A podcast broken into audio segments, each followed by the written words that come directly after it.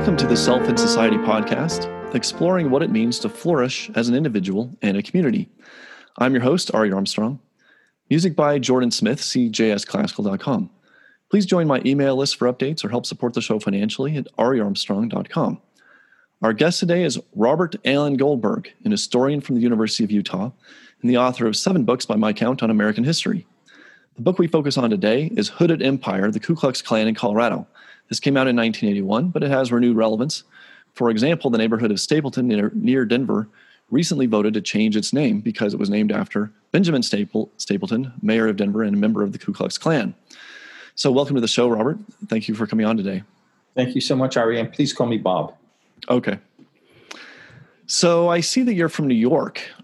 How did you make your way to the interior West? I thought I'd start with a little bit of bio and then get. How many days do we have for this podcast? uh, only about an hour. Okay, well, I was born in, New York City and lived there uh, in this uh, there in the environs for my first 15 years of my life. Last three years in Manhattan, and uh, we had taken a the family had taken a trip to Arizona, and we just fell in love with Arizona. And as a result of that, we moved in 1965 to uh, Scottsdale in the Phoenix area. And I went to high school and college in the Phoenix area. Went to Arizona State University and then off to the University of Wisconsin Madison. So uh, after that, my first job was the University of Texas at San Antonio, and then off to the University of Utah in 1980. Okay, so you had it from your childhood. You didn't move out here after you went to college, so that's interesting. Yeah, it seems like a lot of people from the East fall in love with this part of the country. I do, and uh, you know I have allergies, so this is a great spot for me. Uh, I love the Rocky Mountain states in terms of the weather. So lived in Arizona, lived in Colorado, and now in Utah, which is in terms for me, it's a place that's my great backyard. Uh, we have national parks here. I do a lot of backpacking and hiking, and uh, I have hiking trails within five minutes of my home. Well, I grew up in Grand Junction area, so I went to Utah a lot. I actually lived in Utah for about a year. So yeah, Utah feels like definitely like a neighbor to me. So how did you come to research the Klan in Colorado? Was that part of your graduate studies for your thesis, or was that after that? It was. It was my dissertation, and uh, after you finish your preliminary examination and you're finished and you're admitted to candidacy, you're expected to pick a topic for your dissertation. And I had about six or seven possible topics that I wanted to research. I was interested in a variety of different things from the American military in the 1870s and 1880s in the West to barrios in Phoenix and also in uh, Los Angeles. And the other issue I had was the Ku Klux Klan. And I wanted to study the Ku Klux Klan. The Ku Klux Klan at the time in the 1960s, early 70s was the extremist group that people feared. Uh, and uh, it was the boogeyman, if you will, of the 60s, uh, known for its violence and intimidation of African Americans and also its anti Semitism.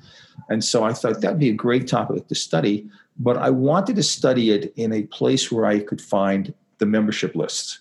So the membership lists were very important to me because one of the questions about the Klan had been who joins, and there'd always been a qualitative question, which is, well, the best part of the community had joined the Klan, or the dregs of the community had joined the Klan. And there was always this, this sentence for people who watch Klan parades.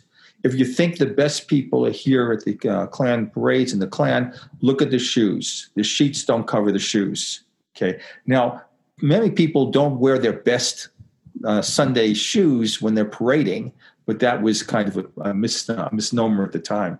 The other was you also heard people say, well, the sheets don't cover the shoes. Look how fine the shoes are. So these are the best elements. So we hadn't had a whole lot of membership lists. We hadn't had many at all. In fact, there were just a couple. And so I wanted to find a place which was politically powerful, a Klan organization that was politically powerful, and also where I had membership lists or I could create membership lists.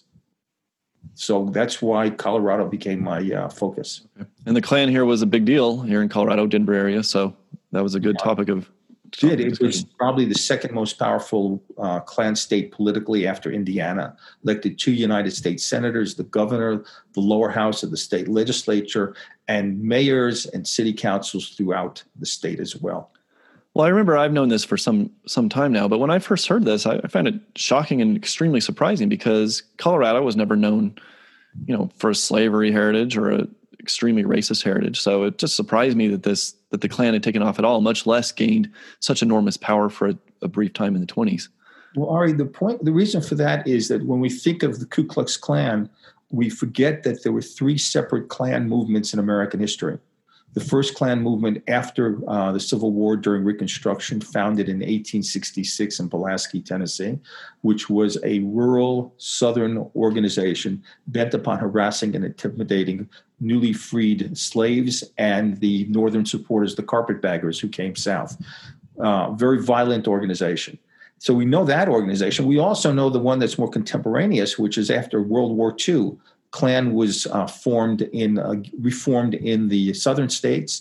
It was it waxed and waned with the civil rights movement, and again a violent terrorist organization which bombed churches, um, burned schools, uh, attacked and kidnapped uh, civil rights demonstrators and activists. So we know about those clans, but the Klan sandwiched in between was not a Southern organization, not a particularly terrorist or violent organization, and had its largest collaborators and most powerful organizations north of the Mason Dixon line in the North and in the West. So that the Klan in Maine, for example, was larger than the Klan in South Carolina.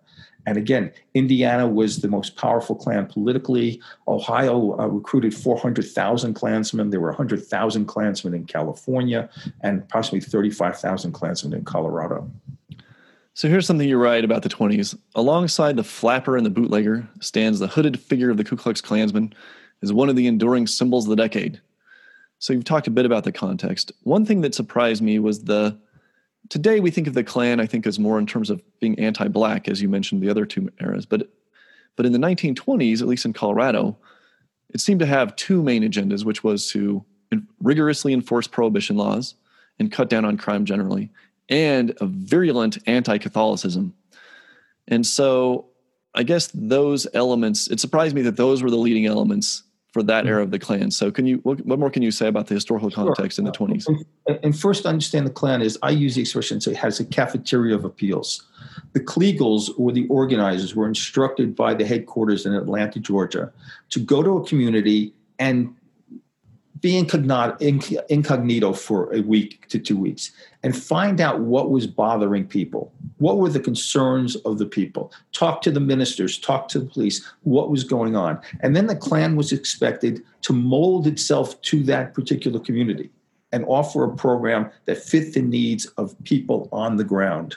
In the 1920s in Colorado, there was a crime problem. You, as you just alluded to, it, a lot of it had to do with prohibition. Uh, the 18th Amendment had just been passed, and Colorado and many other states and people in these states did not feel like uh, quieting their thirst for alcohol. And so there was rampant bootlegging, rampant uh, stills, rampant problems in terms of this, and the associated crime that went with that.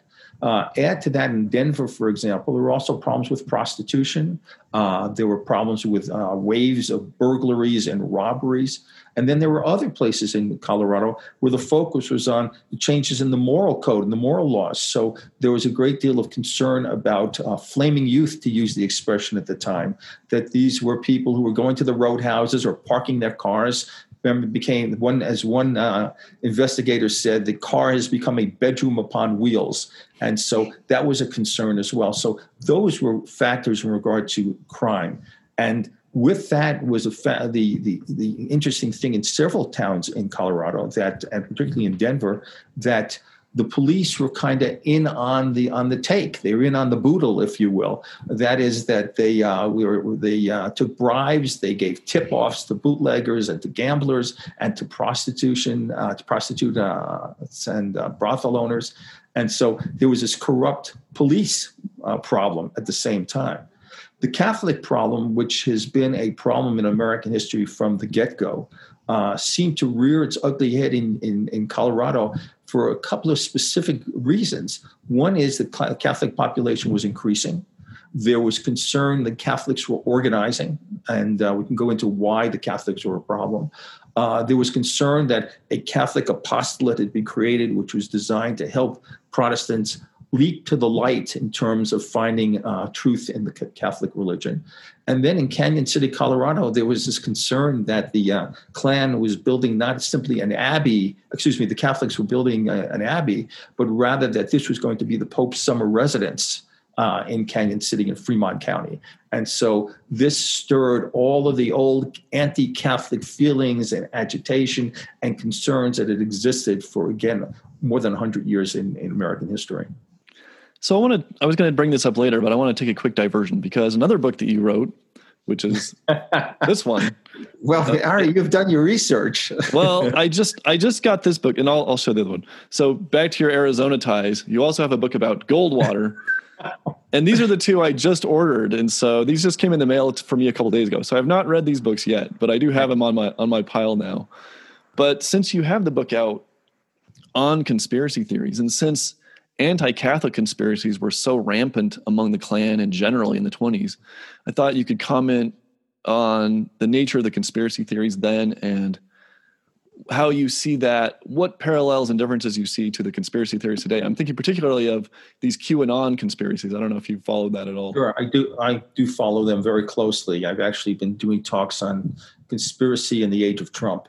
Uh, but uh, I guess uh, I, I, found the seeds for my uh, conspiracy book actually in my research on the Colorado Klan, because the the idea of a Catholic conspiracy was rampant in Colorado in, in, and in the United States in the 1920s. And the idea was, regard to Catholics, was this, which is it wasn't simply that Catholics were wrong about religion, that they worshiped dead saints and relics and they wanted, uh, they were focused on beads. Rather, the problem with the Catholics had to do with the Pope. The idea was all of these immigrants, immigrants who were Irish and Italian and Eastern European who were Catholics didn't come to the United States willingly, but rather were ordered by the Pope to come to the United States.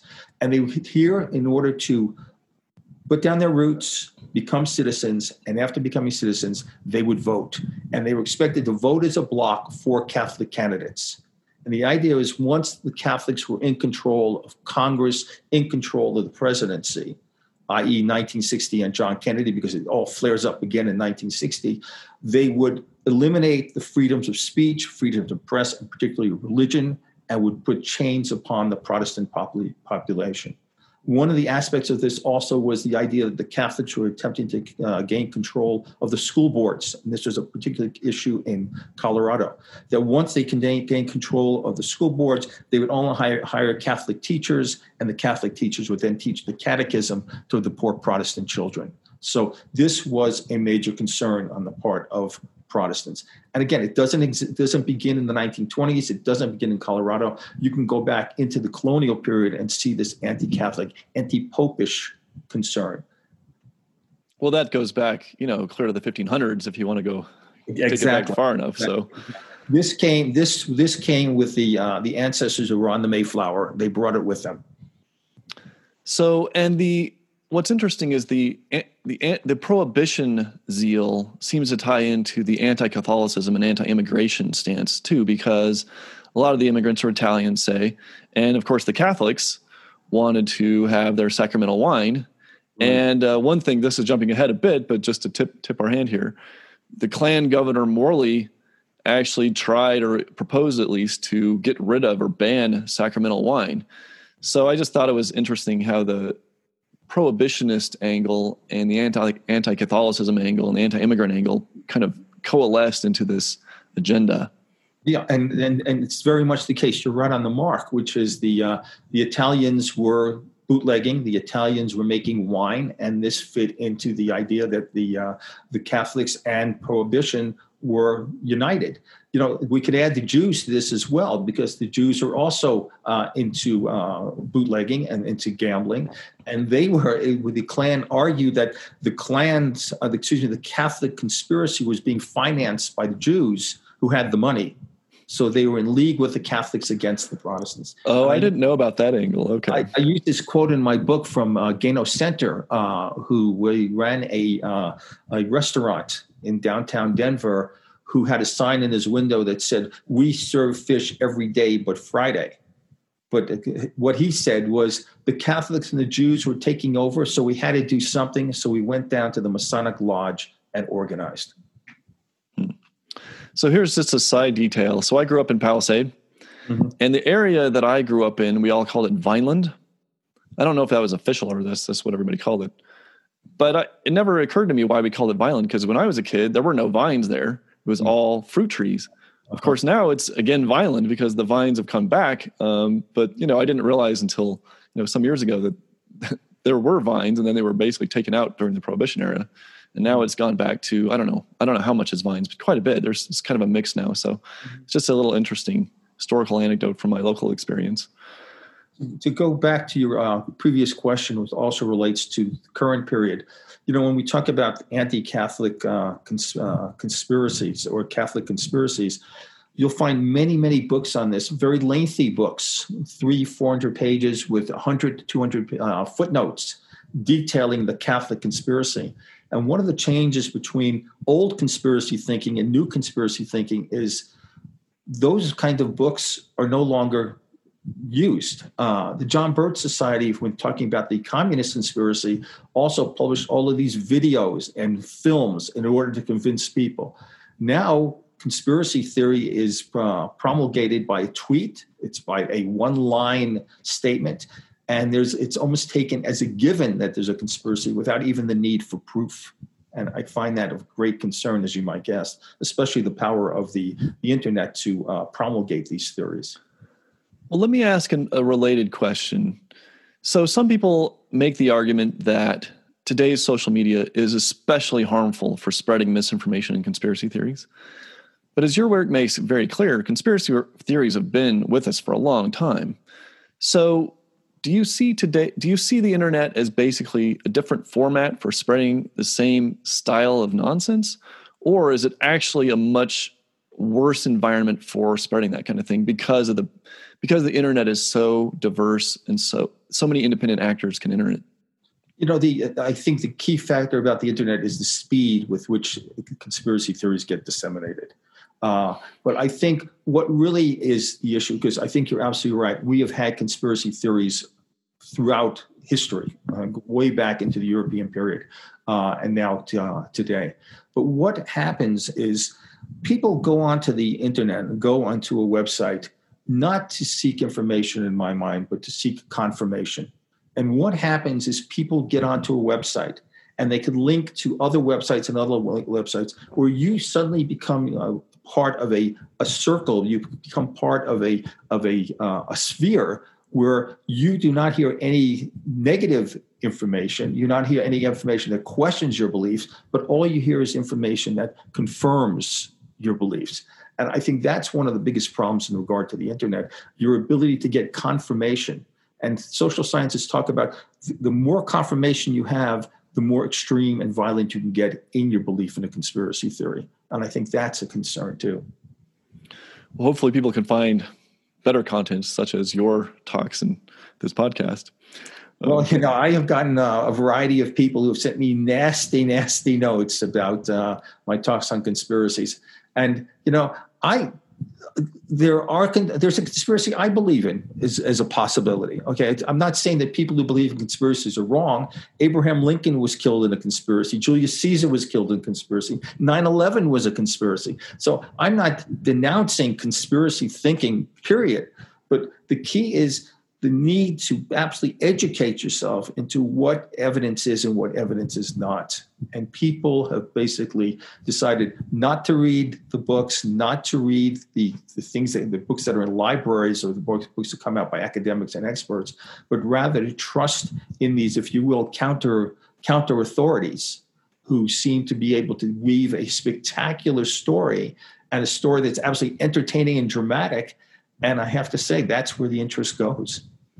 Well, I don't know if you noticed this little story, but on the western slope of Colorado, there was a huge political upset recently when Lauren Boebert t- uh, beat oh, the yeah. Congress per, per, Congressman Scott Tipton. Uh-huh. Yeah, and she's she's not a QAnon follower, she says, but she's had some positive comments, so that's generated some local media and concern. Mm-hmm. And apparently, there are some other candidates for Congress elsewhere that are pretty gung ho about the Q conspiracy. So that's the reason that I know anything about it. Well, you know, basically, in this context of this, there's always been an anti-government feeling in this country. And it goes back to the, the founders. It goes back to uh, Jefferson. It goes back to Barry Goldwater. It goes back to Ronald Reagan that you can't trust the government to do what is right, that there are these cabals within the government.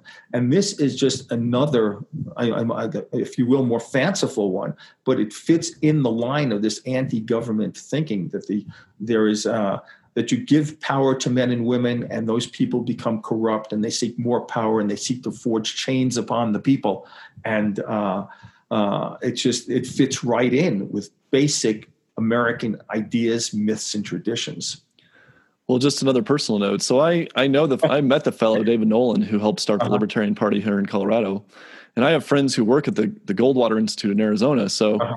and I was in the Libertarian Party for some years. I'm not any, now I'm I'm a Republican now for reasons that we don't need to get into. Okay. I, I, actually got into the Republican Party because I wanted to try to keep Trump out out in the primary season. Just failed miserably, but I'm still a Republican. Um, so yeah, I mean, I'm I'm definitely familiar with the uh, harsh criticism of government line of American thought, uh, which I think has positive outlets mm-hmm. and manifestations, and definitely some negative ones, as your research makes clear. So going back to your, you know, my personal, my son works in the State Department mm-hmm. and has worked in the State Department since the Clinton period, and uh, is an honest, decent human being who seeks to do government policy depending on what the policy is, whether Republican or Democratic.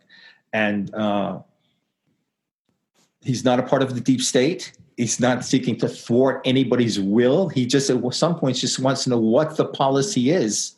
And that seems to be a problem with communication.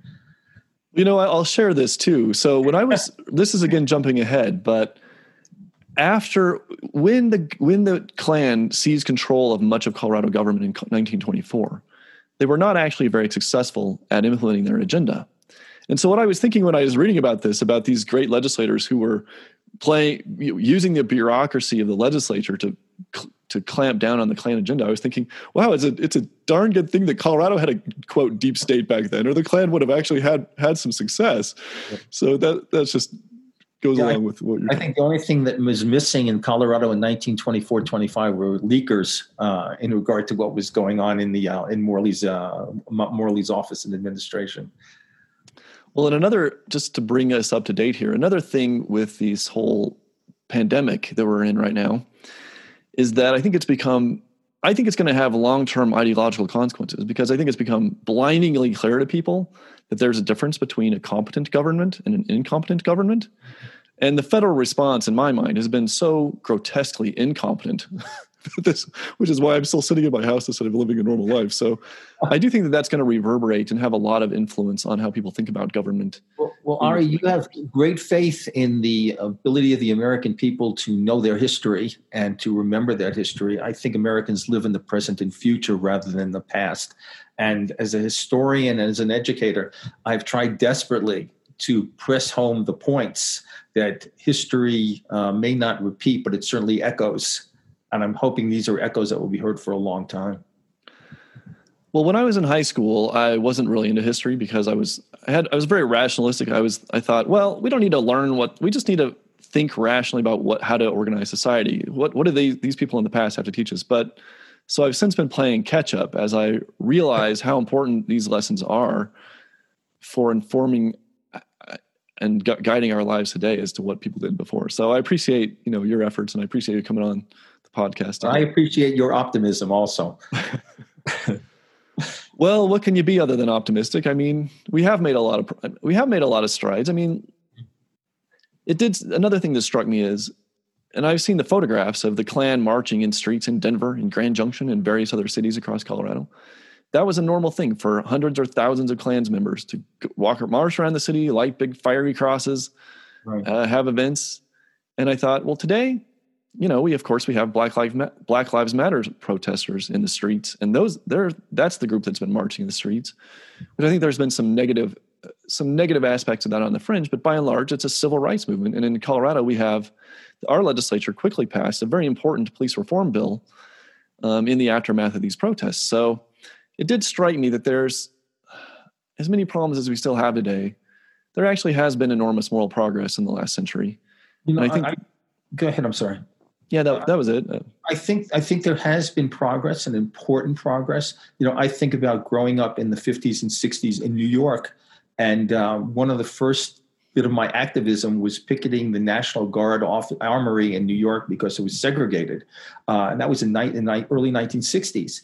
And so I'm amazed. I, I, saw the civil rights movement. I was, you know, involved in some of the civil rights activities in the anti-Vietnam War uh, movement, and I'm really pleased with the progress. What my concern is the amount of regression we've had in the last five or six years in terms of the uh, uh, neo Nazis, in terms of anti Semitism, in terms of the ability to be as negative as you want publicly, where it seemed to have been smothered to some degree in the past. Charlottesville concerned me deeply. And I look at these protests where Americans are, if you will, armed to the teeth. And I, am concerned. Uh, I've not seen in American history this kind of uproar in terms of the divisiveness since the 1850s. And that's not a prediction about a civil war, but it certainly is concerning to me that we don't seem to be looking at common issues, seeking common goals, and believing that we have a common heritage. What we seem to do is just be tearing at one another uh, without, I don't, I'm not sure what the goal of that is. Well, here, my hope is that what you're talking about definitely exists on the, but I, my hope is that it's more on the fringes and so you're getting some elements of the left and some elements of the right who are looking for a fight who are looking to perpetuate this conflict with the other side but i'm hoping that there is just beneath that a much wider pool of common ground around things like oh yeah, hey, let's make sure everybody's treated equally under the law. Let's make sure that the government agents are not abusing people, um, harming people for no good reason. And so I guess I'm, I guess I, I don't know if I'm more hopeful than you than you are, but I want to at least sound a more hopeful note, possibly. In in that I think that there is quite a bit of common ground coming out of this today, mm-hmm. out of these protests. And just a just a, a, brief counterpoint to that. So my book on conspiracy thinking came out uh, 2001. And at that point, I was warning about the, the mainstreaming of American conspiracy theories and thinking, and that this creates a an idea of uh, and fosters the idea of right and wrong, good and bad, patriot and traitor. And my concern over these last 20 years since that book came out is this has intensified within the mainstream and that conspiracy thinking is part of the mainstream and it is leading to a devil angel kind of division. And that is definitely concerning. And maybe at some point in the future, if you're up for it, after I read that book, we can re- return to that more squarely because it's definitely a, a, big concern to me and really int- and interesting just as a topic of consideration. Well, I would welcome that because uh, I'm just absolutely enjoying our discussion. Um, well, speaking of, I want to get more deeply down into the book. And so, one thing you say is that you actually interviewed 10, I believe, members of the Klan when you were doing your research. So, this was in the late late 70s, I take it. So, some of these people were still around. But you make an interesting comment that you had to use a pseudonym because when you used your your given name, you weren't getting any responses. So, I was wondering if you could tell us about how these interviews went and how they because it must have been super weird. okay, but my naivety is what we're talking about. I was incredibly naive going to this research.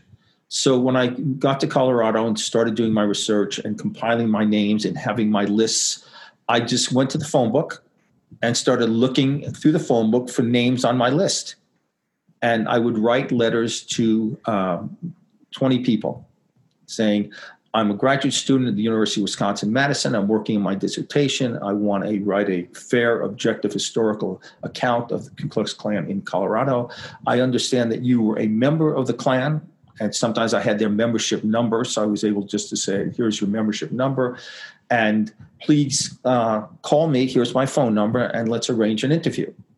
And the first 20, 30, 40 letters I sent out, not a word I so you my, found a lot though. I mean, you found dozens of former Klan members that you knew where that how to get a hold of them. I had seventeen thousand names.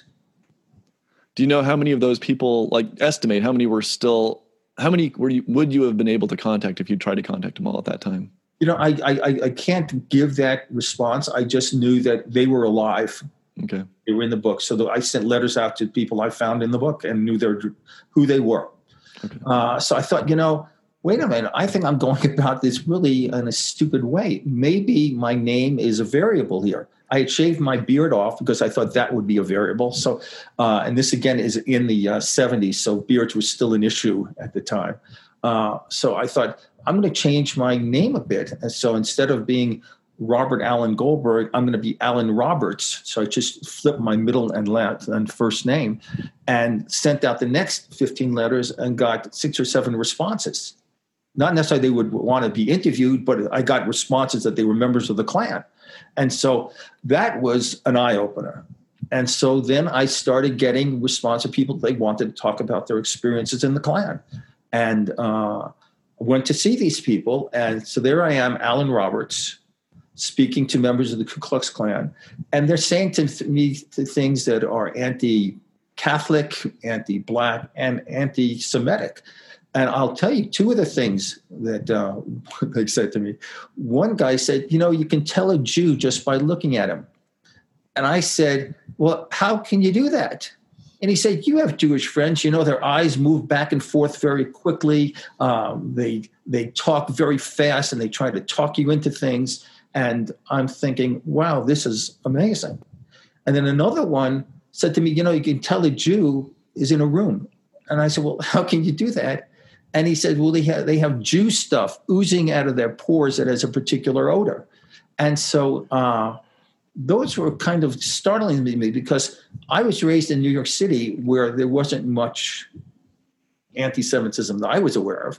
And so to see this absolute blunt direct anti-Semitism, and then absolutely unknowing anti-Semitism, because there I'm sitting in the room with apparently no Jew stuff oozing out of my pores, and my eyes and my hands aren't moving too quickly for them to follow the conversation. And after the conversations were over, after the interviews were over, and I asked if I had permission to use this, and they said yes. I said, I just think you need to know that I am Jewish. And basically, the response was, and I still remember this, nothing to be ashamed of. And that was that was it. No apologies, no nothing. Just simply nothing to be ashamed of. That, that is a uh, yeah, Ari. That was startling to me because here I am in Denver in the 1970s, and it to me this is a different world than the 1920s. But there I am, smack dab within it. Now, the other thing I want to note is that the Klansmen I interviewed and Klanswomen I talked to outside of Denver were much more open and fluid and less prejudiced than the ones that I talked to in Denver. That's also that's surprising. I would have guessed it would be the reverse. Um, did you talk to any person who uh, who was apologetic about being in the Klan and and espousing those beliefs, or or who said that you know I didn't really hold those kinds of beliefs, but I would just join the Klan because my friends did, or something like that? I did, and that was key to my interpretation, which is what I argued is that there's a the Klan was actually a coalition of groups that the the hood and the uh, robe hides makes it monolithic and hides the different groups within, and a lot of these people joined uh, because of the law and order issue, which had nothing to do with uh, Catholics, immigrants, or whatever. It's just they were worried about their kids. Okay, they didn't want their kids drinking, and uh, they didn't want they wanted their families safe the Klansmen and Klanswomen I, I interviewed in Cañon City, Colorado, uh, hey, said clear and simple. The Klan was about getting rid of the old courthouse gang. We wanted to modernize the city. These people opposed us, and that's what we were involved with. And then there were some who were just nastily anti Catholic to this very day in the 1970s. Hmm. So, an early Colorado leader of the Klan was John Galen Locke thought you could say a few words about him and explain how he gained a fairly large following. Yeah, and I first I first want to say about John Galen Locke that John Galen Locke was a physician who had been praised for his work during the flu epidemic in 1918, 1919. His wife was a Catholic, and his two secretaries were Catholics. His lawyers were Catholics and Jews. Uh, I don't think he had a prejudiced bone in his body. Uh, he was an odd fellow uh, in the sense that he was he was approximately uh, five foot five, five foot six, two hundred and fifty pounds. He had a goatee and a mustache. Uh, he loved the drama of weaponry. He loved the drama and the awe of having sitting on a throne. But this guy, at the same time, was eloquent, was uh, a good organizer, commanded fierce loyalty among his followers, uh, but not a prejudiced bone in his body. And I think what John Galen Locke was in for was in for the power. He loved the ability to affect people's lives. I have one uh, uh, interviewee who was a friend of John Galen Locke saying, John Galen Locke was a physician who worked on this poor human carcass his entire life. And now he was given the opportunity to finally affect the lives of thousands of thousands of people. And he loved the power. He just loved it. And I think that was John Galen Locke. That is, yeah, it's just such a strange story that somebody who's apparently not hyper ideological would lead the organization. In my mind, it's a fairly cynical move because you're playing on people's prejudices for your mm-hmm. personal gain or short term short-sighted gain anyway and that's just uh, i've never had felt much sympathy for that kind of approach yeah. It just seems very very like it's bad. We want to believe that our, our, our leaders care about something believe in something and are, are, have an ideology okay? Have a, a, a constellation of beliefs rather than simply they're in this for the power. And unfortunately i think there are too many people who are in it for the power. Okay, so you you mentioned that this the Klan in the 1920s wasn't as violent as the previous Klan and the subsequent Klan, but they did they were involved in some acts of violence. So in 1922, apparently the Klan threatened a couple of black men and actually ran one man out of town. Uh, they threatened actually the head of the Denver NAACP. Later on, apparently Locke, John Galen Locke, participated in the kidnapping of a young man, member of the Klan, and forced him to marry a girl he had knocked up. And uh, days. what's that? Those were the days. Yeah. Um, and there's other reports. So it's unclear whether certain acts of violence were tied to the Klan, such as there was actually a, a bombing of a black owned house in Denver. I don't remember the year of that. That was a little bit before. I don't think that was involved with the Klan, nor with the Klan, the mobs that uh, may, uh, met several uh, uh, black homeowners who were moving out of the Five Points area. I don't think those were Klan either.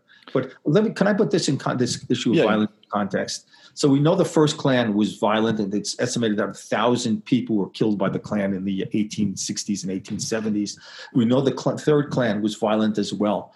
If you look at the Klan of the 1920s, you can find areas of violence that the Klan participated in in Oklahoma, in Texas, in Louisiana, and Arkansas.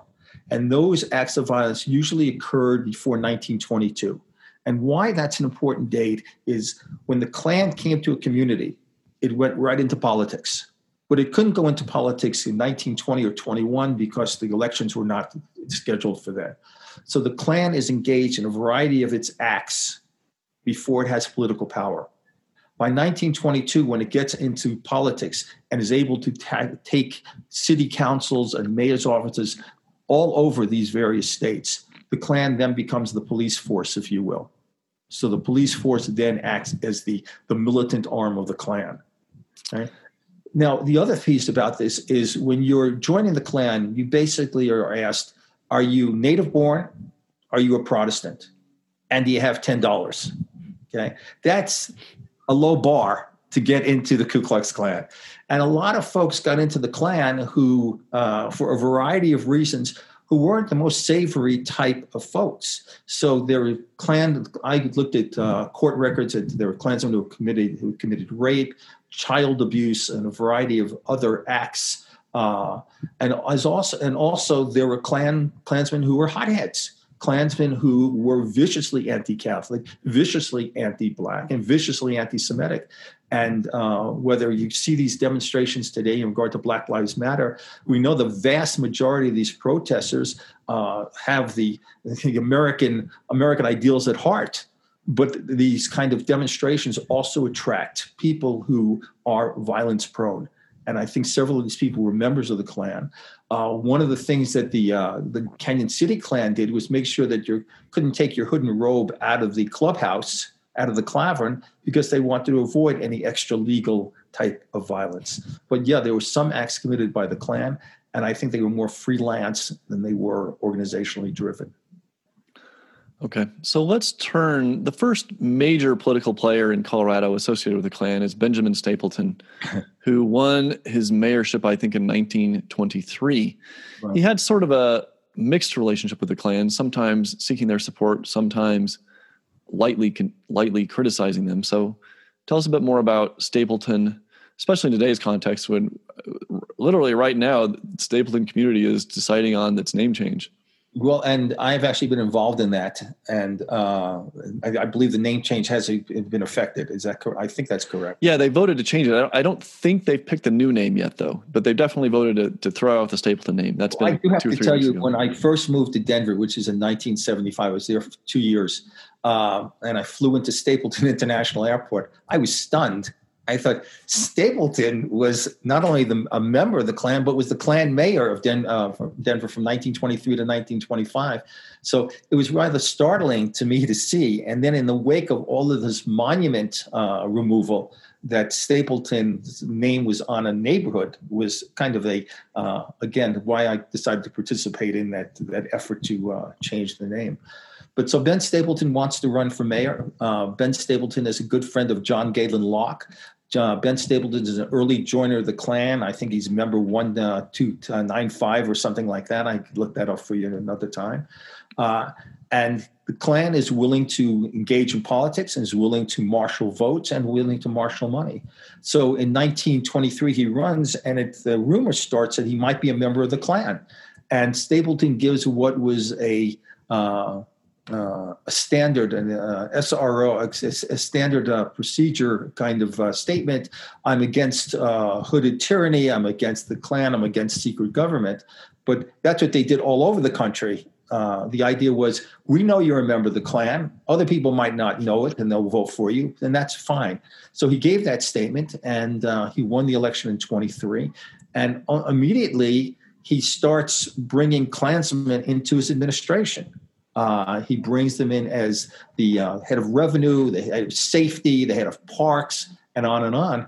And also, Klan acts in Denver are not investigated, not punished. So Klansmen are lighting crosses over all over town.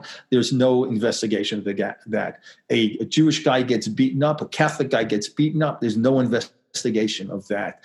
Uh, there are threats to bomb the Immaculate Conception Cathedral. There's no investigation of that. And so uh, the other thing is the how justice was meted out by the Klan. The Klan is also control of the courts, and uh, when they're picking uh, juries, the Klan membership lists go into the jury wheel, and so you get Klan juries uh, uh, in Denver, 1923, 24, and 25 as well. When it became pretty clear that the Klan was administering a Klan organization uh, agenda, a recall movement started. At the same time, the Klan had decided to recall uh, uh, Stapleton because he wasn't conducive enough to uh, Klan demands, particularly in regard to the police force. Uh, this leads to a recall election, uh, at which point, in July of 1924, uh, Stapleton goes up to South Table Mountain and pledges publicly that he is with the Klan and for the Klan, and if reelected, will give the Klan the kind of administration it wants. And John Galen Locke responds, You went back on us once. If you go back on us again, may God help you. And uh, Stapleton appoints uh, the Klansman as chief of police. He then clanifies the police force in Denver, and uh, Stapleton wins uh, the recall election overwhelmingly. And I use this little note in the book where the uh, bumper stickers on the cars, which read, I'll vote again for Ben, were then covered with Morley for governor, which was the election coming up. Okay, so let's move right into that because that fall, 1924, was the election of Clarence Morley as governor, who was basically Locke's stooge. Mm-hmm. So give us just a sense on the magnitude of the Klan's victories and how this impacted the uh, the governor's agenda going heading into the next year? Well, the Klan was so powerful. And first of all, remember the Klan is a minority.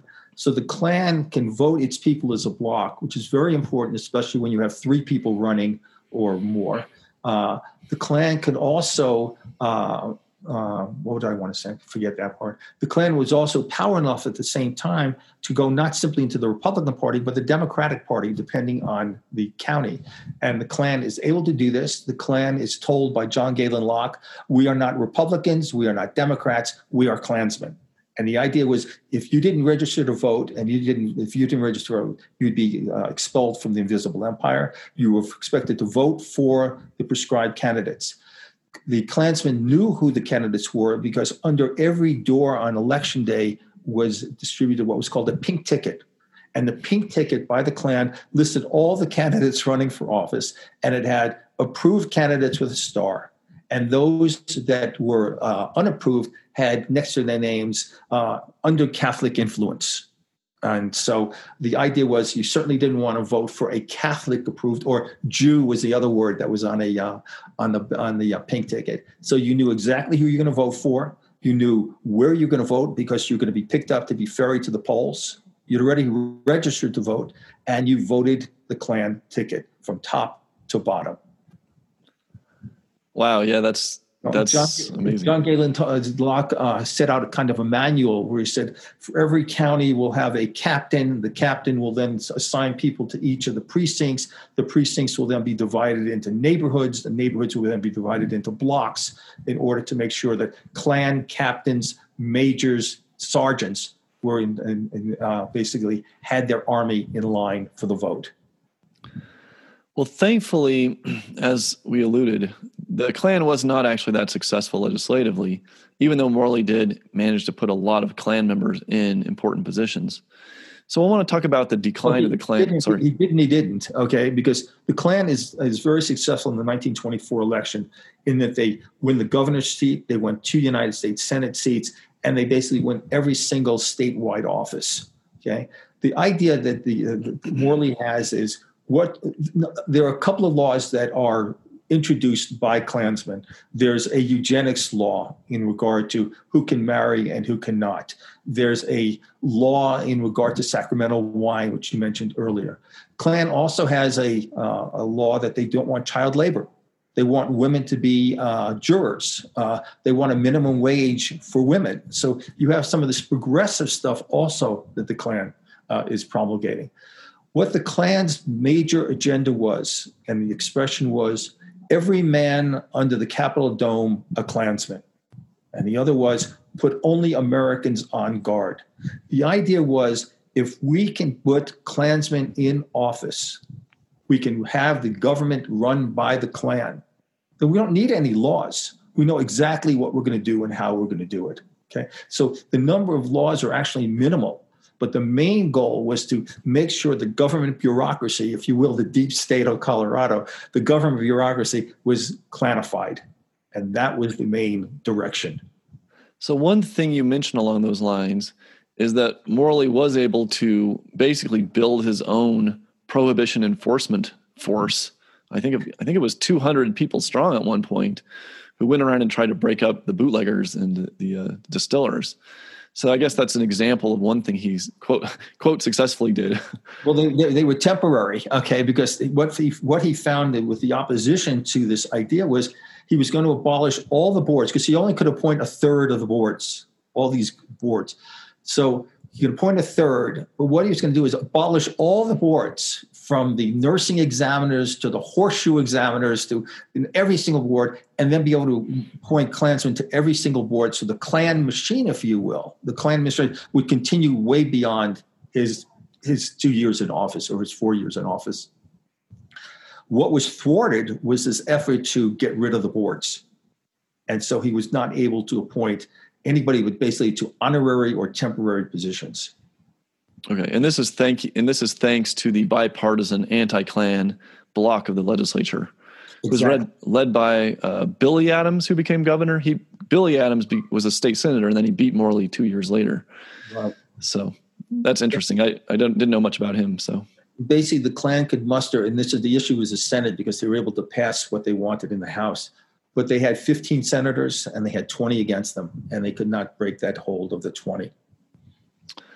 So I want to stray out from Denver for a bit because you talk about other towns too. And so maybe we could focus on three.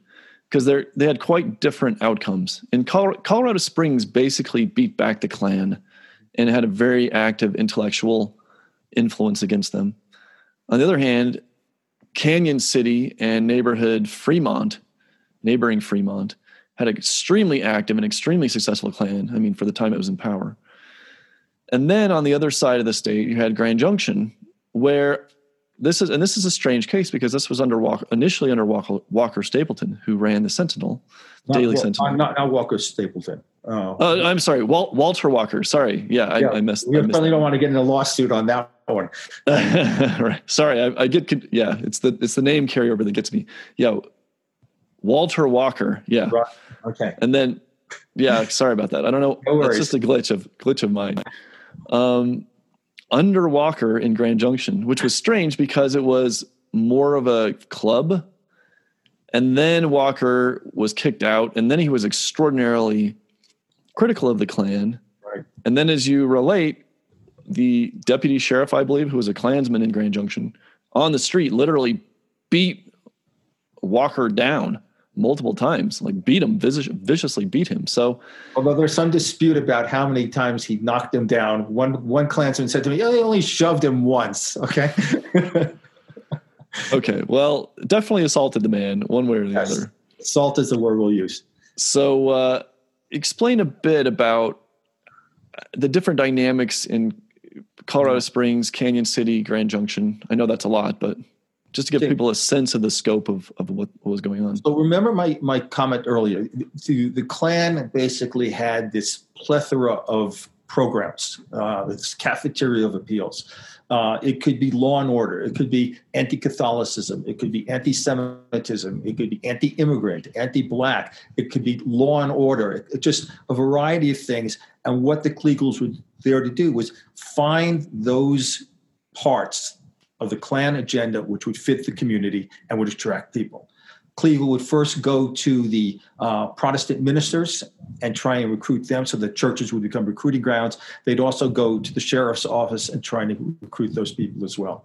So that's that's the goal. The problem with the, that goal in particular is whether you have a group within those communities willing to oppose what you're doing in many of the communities, whether it was Denver or Grand Junction or Cañon City, the opposition either was intermittent, never awoke, uh, or organized too late.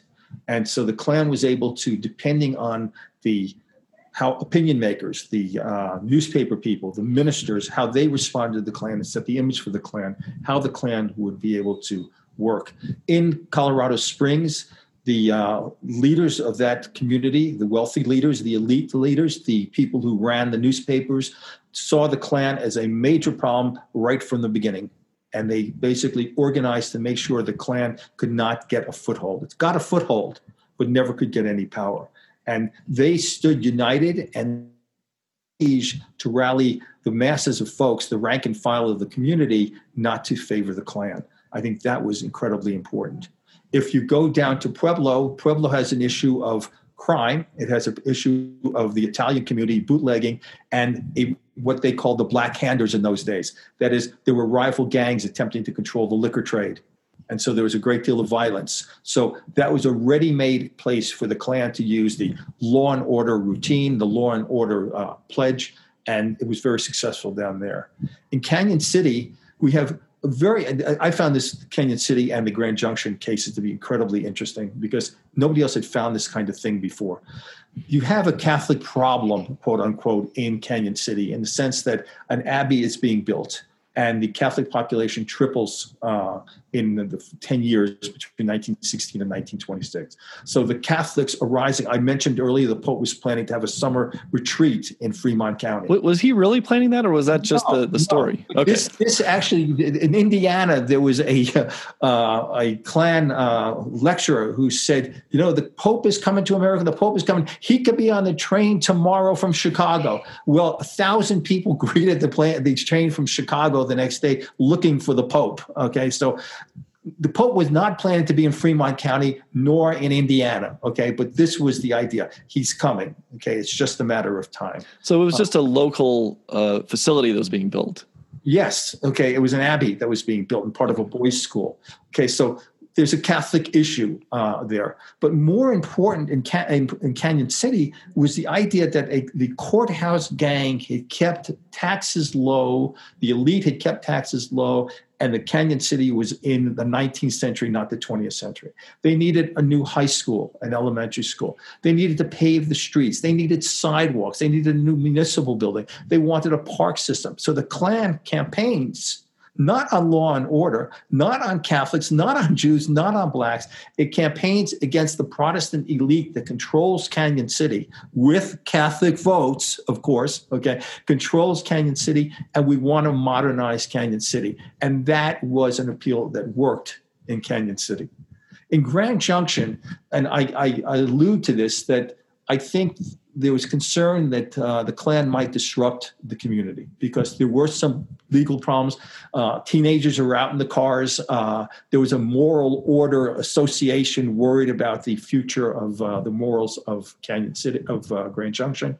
Uh, and I think William Walker, Walter Walker, excuse me, sorry, Walter Walker basically is the uh, uh, uh, editor and publisher of the newspaper and a leading member decided, you know what, let's bring the Klan here, but we can control the Klan, okay? And the Klan can be what we would love it to be, which is another organization, another club, just more exciting, more mysterious than the usual fraternal orders. Because fraternalism, again, was a major outlet for men's social activities in the 19, up to the 1920s.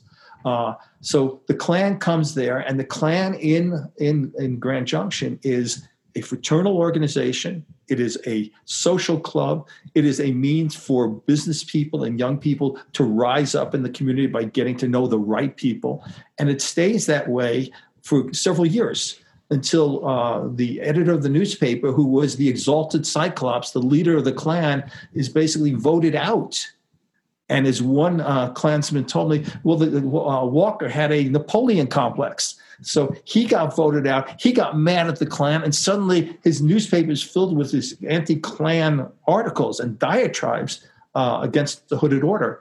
And so this creates this this turmoil, okay, where this deputy sheriff assaults um, Walker on the main street, okay, which intensifies his anger and then you begin to see this this split within the Klan, and then the moral order people suddenly taking over the Klan later on. To me, this is you, you can agree or disagree, but this is to me the lesson, the most important lesson maybe for us today, is the importance of an intellectual, a cohesive intellectual movement against that kind of against that kind of thing, which seemed to be very successful in Colorado Springs uh, it seems like Walter Walker's strategy of trying to co opt this movement and tame it badly backfired and didn't work.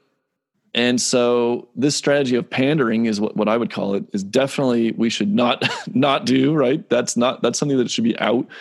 That we should have very clear statements, morally clear statements against bigotry, religious bigotry, violence, uh, all these things. So to me, I don't know. Uh, is that is that the lesson you would you would draw for today? It's a crucial lesson, and I just want to put a uh, postscript to that because what I found is when you have a group opposed to the Klan, if it's dominated by minority group members, the enemies of the Klan, the objects, the targets of the Klan, they do not have the opinion making power to affect the Protestant majority.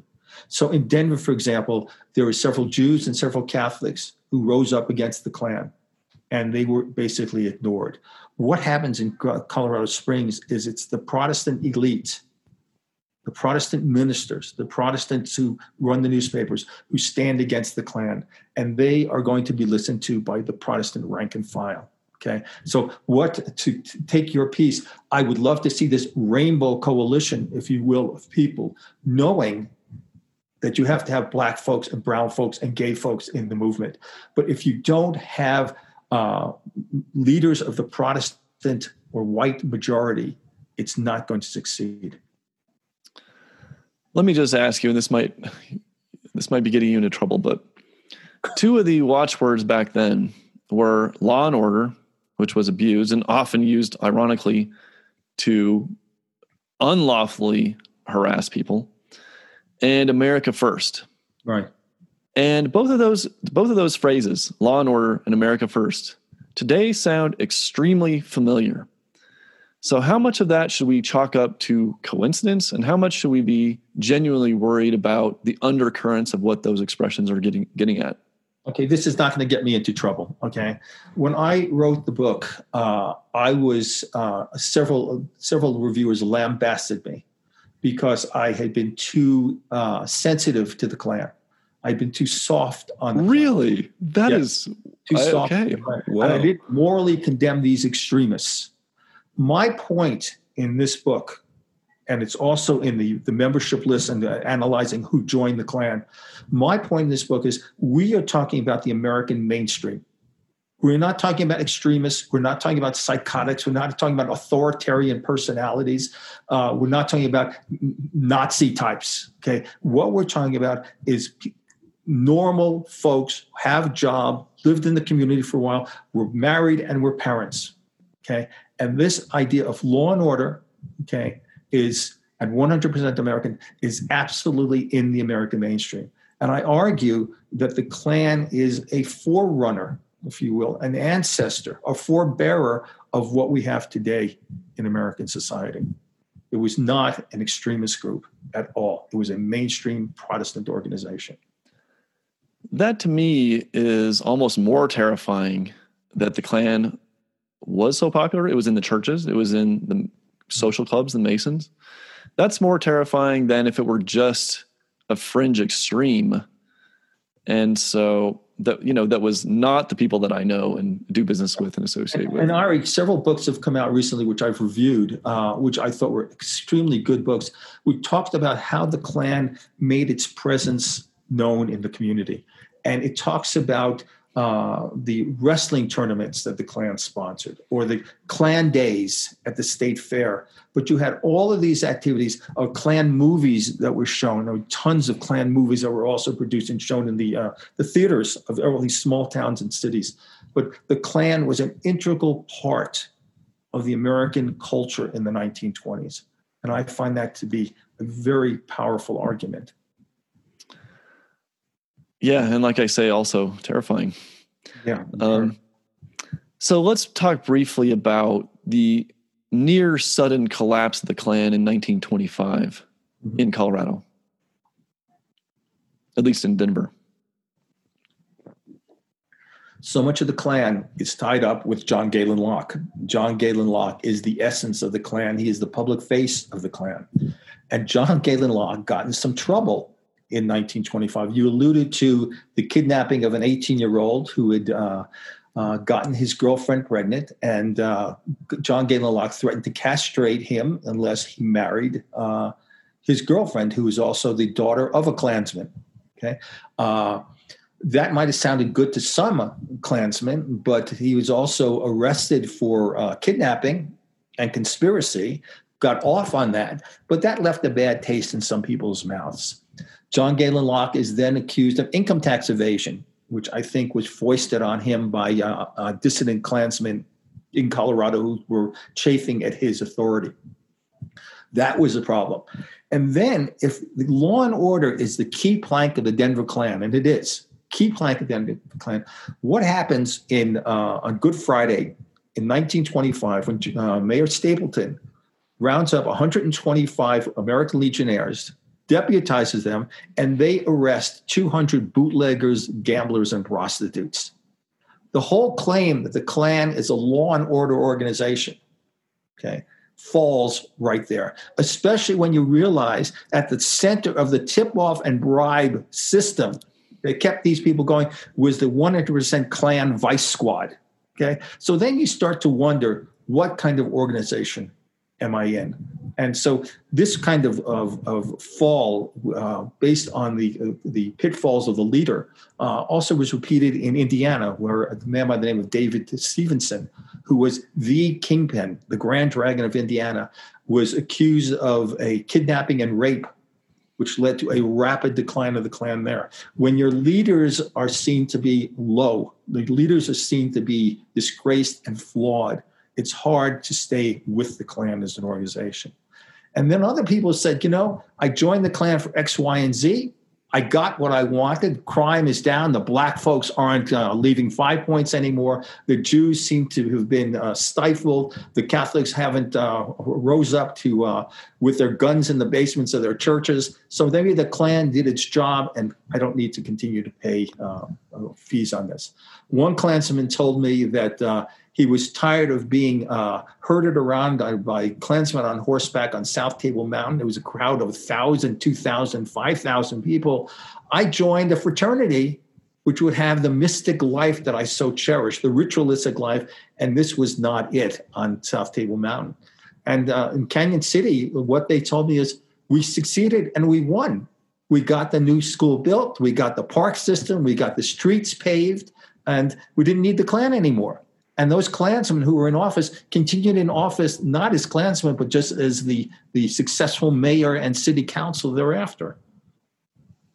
Okay. Well, I guess thank goodness for Locke's moral weaknesses, because otherwise it might have lasted longer. Um, well, but you got to remember Clarence Morley and that disastrous defeat of basically every Klan proposal in the state legislature. That certainly didn't help. Right. So your book came out in 1981, and we were talking about it today. And I was just wondering if you if you were to rewrite it today or do a new edition, is there anything that you've learned since then that you would add, or is there anything that you would change? I would be much more sensitive to gender issues with the Klan. And the, uh, the there was a large women's Klan in Colorado led by uh, Lorena Senter, who was Gano Senter's wife. Uh, the uh, I would also be more tuned to the nuances of Klan culture which infiltrated the community. Uh, I mentioned the the various uh, events that everybody was invited to, and how the Klan was really not simply a growth that came and then was exercised, but rather that this is part of a broad community sentiment. I'd be much more sensitive to that. Well, you do discuss one of the legislators who was a woman and who sponsored at least one bill yeah. and uh, who was part of this women, women Klans movement. So you get into that a bit, but that's that's interesting. But, um, but when you have the Klan also sponsoring, uh, being in support of the women's vote, in support of women as jurors, as support of women's uh, minimum wage, uh, there's this progressive element which I basically played with in regard to Cañon City, but I think that's very important. But again, what that also tells me is this was a mainstream movement which was attached to a variety of things that were popular to the mass of Protestants in this country and in Colorado. Okay. Well, I I think we're ready to wrap up. Unless you have any other big topic you'd like to introduce, maybe you can tell people what your current projects are and how people can find out more about your work. Well, what I have been doing, uh, I've given several uh, talks recently and, and researching, although it never seems to end, conspiracy in the age of Trump and how conspiracy thinking has changed from the 1920s, 1970s, 1990s to what it is today. Uh, I'm very familiar with QAnon, and so I've been following those activities. So the work that I'm doing now relates primarily to that. Are any of those talks online available? Yes, uh, they are. My talk um, I gave at the University of Central Florida is online. I'll look for those. If I can't find them, maybe you can email me the links. And I'm going to have a show page for this, so listeners can be aware. I'm going to drop in relevant links in the show page so people can can watch some th- those talks which are available. Very good and uh, I'll also put in links. I also do a little on Mormon studies as well. Oh, interesting. Latter Day Saints. So when I when I lived in Utah, um, you know, I grew up in a Protestant church. So the first questions uh, someone asked me is, "What ward are you in?" I'm like, I had no idea what he was saying.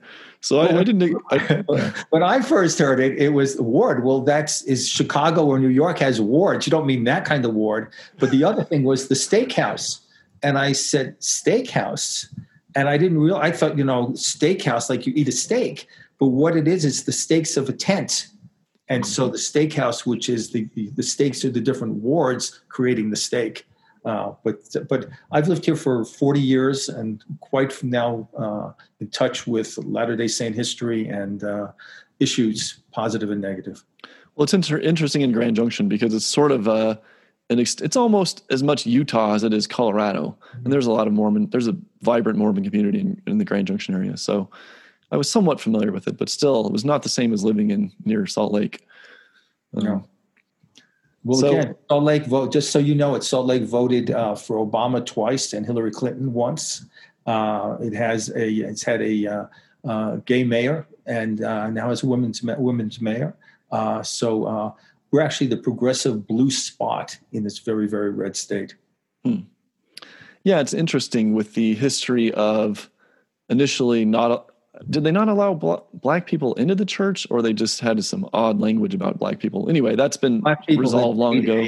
Made the wrong decision at the uh, in the pre-existence, and uh, they were allowed to be members of the church, but could not uh, deal with to become elders or go to the temple. Okay. So yeah, there's interesting history there. And so and I'll also link to the University of Utah has the PDF of your book from 81. Doesn't seem to be in print, so I don't know if there's any talk of putting that back in print. You know, there was when I would, because I, came to Denver uh, over the last two years, about two or three times. I gave a talk up in Golden, and I gave a talk Mm. in Denver uh, under the uh, University of Colorado auspices. And there was some discussion at that point, but uh, it didn't go very far.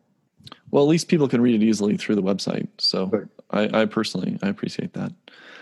All right. Well, thanks a lot for being on the show. I really appreciate it. I think people are going to get a lot out of this who get into I it. really appreciated the invitation. Thank you, Ari. Yeah, and, and everyone be sure that you you go and read the book. It's super interesting, especially if you live in Colorado or this area. It's it's a really interesting book. I was I found every page to be eye popping in some way or another. So I, I it's, it, it's an important piece of history that's difficult to read in some respects, but very important to understand. So this has been the Self and Society podcast. For more, please see ariarmstrong.com. Thank you.